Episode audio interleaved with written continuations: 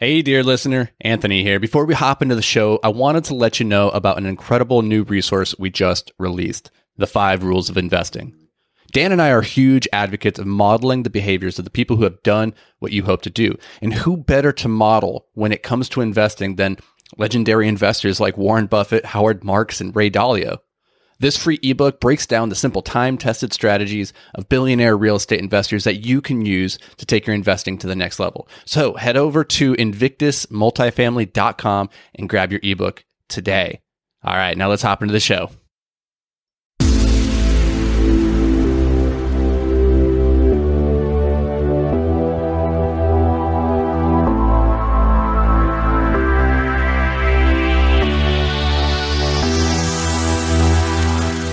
Hello and welcome to Multifamily Investing Made Simple in Under 10 Minutes. This is the podcast where we take the complexity out of real estate investing so that you can start taking action today. And today we're going to be doing that in under 10 minutes. And the topic of today's discussion is property class. So, Dan, what is property class? It's subjective. That's what it is, which yeah. is why this is a good topic, I think, because you're going to be hearing these terms used quite a bit if you're shopping around for a real estate deal. And these terms are A class, B class, C class, and D class. Uh, and basically, like Anthony alluded to, those are classes of multifamily properties. Uh, you're probably assuming that A is better, and you know that that you know that that's somewhat accurate. A would be the newest most uh, amenity rich in the hottest neighborhood uh, newest types of properties, the nicest stuff, the top end of the the price point spectrum.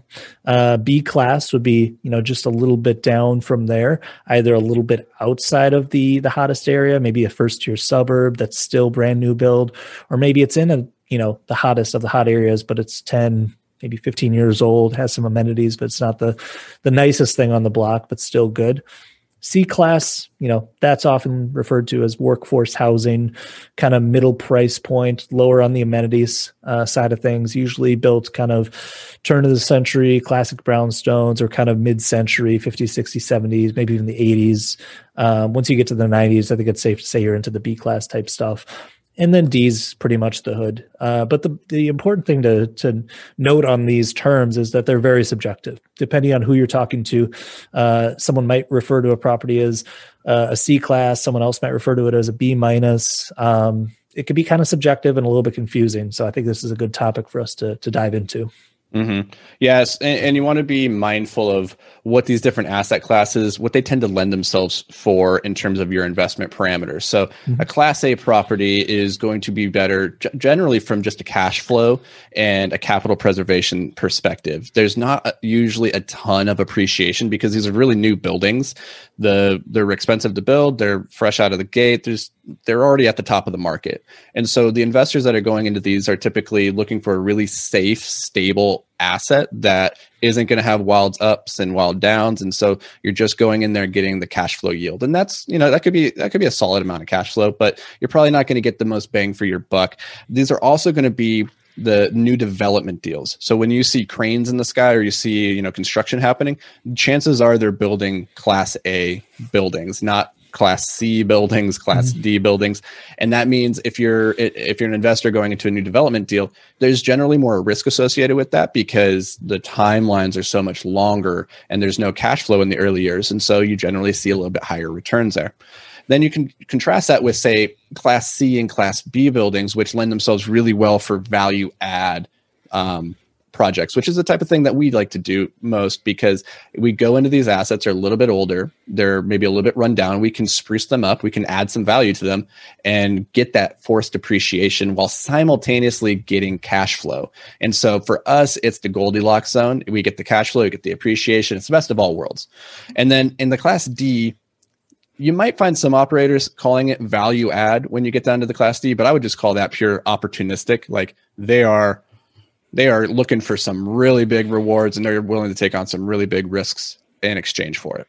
Yeah, typically what those individuals are looking for is uh, some gentrification in the neighborhood. They'll usually go into these properties knowing or hoping that there's going to be further development in the area that brings the whole neighborhood up and out of that kind of you know higher crime kind of hood category that's usually the play with the d class stuff if you think something's going to stay a crummy neighborhood uh, nine times out of ten that that flies right in the face of any thesis that a value add D class operator is looking for. So usually those guys are saying, okay, this this neighborhood has you know a lot of uh, opportunity zones, meaning there's there's there's sections of land that have been identified to be uh, treated very favorably from a tax perspective for new investment. If you see those kinds of things, you know it's it's it's more of a speculative play um, typically, the cap rates are going to be higher, which implies that the returns would be higher, but really that's kind of washed out by all the extra work that goes into those types of properties.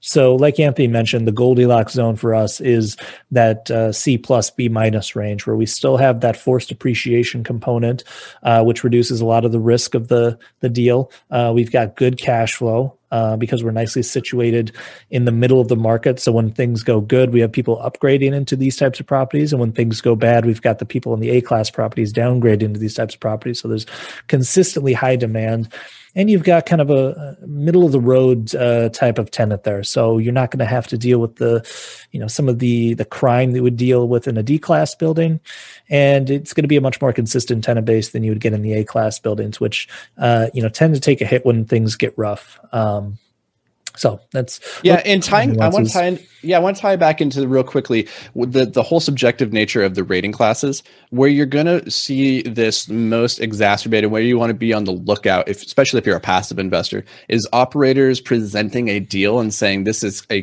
Class C property, and it's a value add deal when in reality it's a class D property. It's rough and it's it's not what I would call a value add deal. And so you don't want to get suckered into that type of a deal. The rest of the subjectivity of the scale, you might see some um, operators trying to justify uh, paying more for a property, saying this is a Class B property, and you look under the under the hood and you're like, ah, it seems a little bit more Class C. It seems older, more wear de- worn down. There's more deferred maintenance. That's usually a really big indicator of the class of the property is how much deferred maintenance is uh, baked into the asset. With Class A, since they're brand new, there's no deferred maintenance. With Class B, I'd say there's light deferred maintenance. And with the Class C, there's going to be a little bit more, just generally because the buildings are a little bit older. Yeah, and I think some of the subjective nature of this comes into the fact that uh, the market, the area plays into uh, this this uh, classing system as well. Uh, you might be looking at a building, you know, in a in a vacuum, uh, ignoring the rest of the neighborhood, and just saying, you know, this is a 1960s build. It's got pretty good bones. The price point is on par with a Class C. But then when you zoom out and you look at the rest of the neighborhood, you see that you're in a war zone, right? High mm-hmm. crime, mm-hmm. really crummy area. So yeah, that building may fit the definition of a C class building, but because you're in a D class neighborhood, uh, if you're trying to justify the standard C class price points, it might be an uphill battle. So I think some people might take the neighborhood into consideration when they're rating a, a building, and some people might not. And that probably plays into uh, some of the discrepancies between various people's definitions. Yeah, I would agree with that. I think as a general rule, it's always best to have the worst building on the block uh, rather than having the best building on the block. If you have the best mm-hmm. building on the block and the rest is kind of rough, then you know it's only going to be as good as the the the, the weakest link, we'll say. Mm-hmm. And if the weakest link is the neighborhood, well, you're you're never going to have a Class A building in a Class D neighborhood, but you could yeah. have a Class D building in a Class A neighborhood, and that might be a really killer opportunity. Yeah, I think that's kind of the uh, the unicorn deal that we're looking for. Is like the great neighborhood with a C property that could be easily a B property, but you're already in a B or an A neighborhood. Like that's kind yep. of the perfect uh, storm of different components coming together to set you up really well. It's it's almost like just lobbing you a softball. Like here, all you have to do is fix this building up. The rest of the neighborhood's already gentrified and fantastic. It's, all you have to do is focus on this one little thing, and and you're golden. So it's it's tough to find those, but though, when you do find those, those are those. Are it's going to be a good deal. Mm-hmm. Yeah, and like they say, you know, real estate is is all about location, location, location, and real estate is hyper local. Yeah, you need to know about the MSA and the macro economy associated with the larger city, but you also need to know the block by block dynamics because that's really where real estate plays out on the practical level. So well that's that's going to do it for us on property classes. Uh, it's not I would say, the most important topic that you need to understand as a passive investor, but it's a really helpful one as you're vetting deals and sponsors. So mm-hmm. hopefully that helps, and we'll catch you guys next week.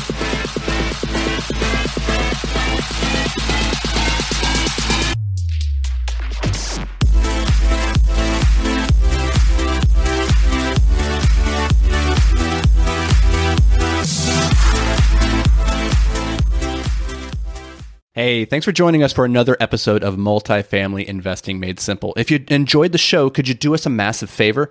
Head over to iTunes and leave a five star rating and review. Your feedback, it means the world to us as it helps us grow and spread the word about multifamily investing. And don't forget, sharing is caring. So fire this episode over to any friends or family who you think could benefit from learning all about multifamily investing. Thanks, guys. We appreciate every single one of you, and we'll see you on the next show.